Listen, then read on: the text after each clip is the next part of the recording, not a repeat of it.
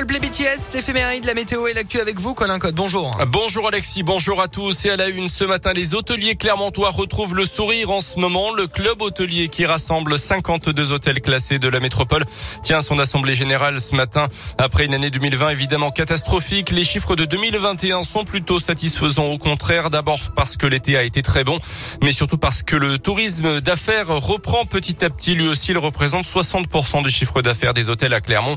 Mais le gros point noir, c'est la difficulté à recruter. Des négociations salariales se sont ouvertes hier au niveau national entre les représentants des salariés et des patrons. Et il y a urgence à agir, selon Delphine Giraud, la présidente du club hôtelier. On a également une pénurie de personnel qualifié pour, euh, on va dire, remplir des postes permanents, CDI. Pour la première fois de notre vie, on a dû fermer des chambres parce que, faute de femmes de chambre, on a dû fermer un étage. Et alors le pire, c'est de, de, se dire, bah, je, dois fermer mon restaurant parce que je dois donner le jour de repos au cuisinier parce que j'ai pas de remplaçant. Donc en fait, on a des restaurateurs, soit ils choisissent de travailler avec un traiteur, soit ils choisissent, bah voilà, je vais fermer samedi, dimanche ou euh, lundi, mardi.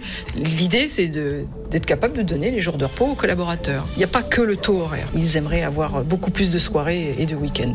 Une campagne de communication doit être lancée au printemps pour recruter de nouveaux salariés. Le volet emploi serait mis en avant sur le site internet du club hôtelier avec publication des offres d'emploi et la possibilité également de faire des candidatures spontanées. Dans l'actu également, leurs enfants ont vécu un véritable calvaire pendant au moins deux ans à Maringue dans le Puy-de-Dôme. Un couple auvergnat condamné à 15 et 18 mois de prison avec sursis pour des violences donc commises sur leur trois enfants entre janvier 2018 et mai 2021. Les petites victimes de 7 à 5 ans ont été régulièrement humiliées, frappées par le père de famille notamment. Ils étaient aussi privés de soins, même les plus basiques, notamment les soins dentaires et les vaccins. Ils ont depuis été placés en foyer par la justice. Les suites de l'affaire Prénat dans la région, l'ancien prêtre est écroué depuis avant-hier à la prison d'Atalodière près de Saint-Etienne. Il a depuis été placé à l'isolement sans aucun contact avec les autres prisonniers. Il devrait d'ailleurs être transféré vers un autre établissement. Son état de santé avait été jugé compatible avec son incarcération. L'ancien religieux de 76 ans avait été condamné à 5 ans de prison ferme pour des agressions sexuelles sur de jeunes scouts euh, lorsqu'il officiait dans le diocèse de Lyon. Dans l'actu aussi ce matin, le confinement des personnes non vaccinées n'est pas nécessaire en France. C'est ce que dit en tout cas Emmanuel Macron dans un entretien à La Voix du Nord. Mais il s'avère, mais s'il s'avère qu'une troisième dose est efficace et nécessaire, évidemment, on l'intégrera dans la logique du pass sanitaire selon le président. Alors que la barre des 20 000 nouvelles contaminations a été encore franchie en France hier, 65 000 en Allemagne, où la vaccination devient obligatoire pour les personnels des hôpitaux et des maisons de retraite.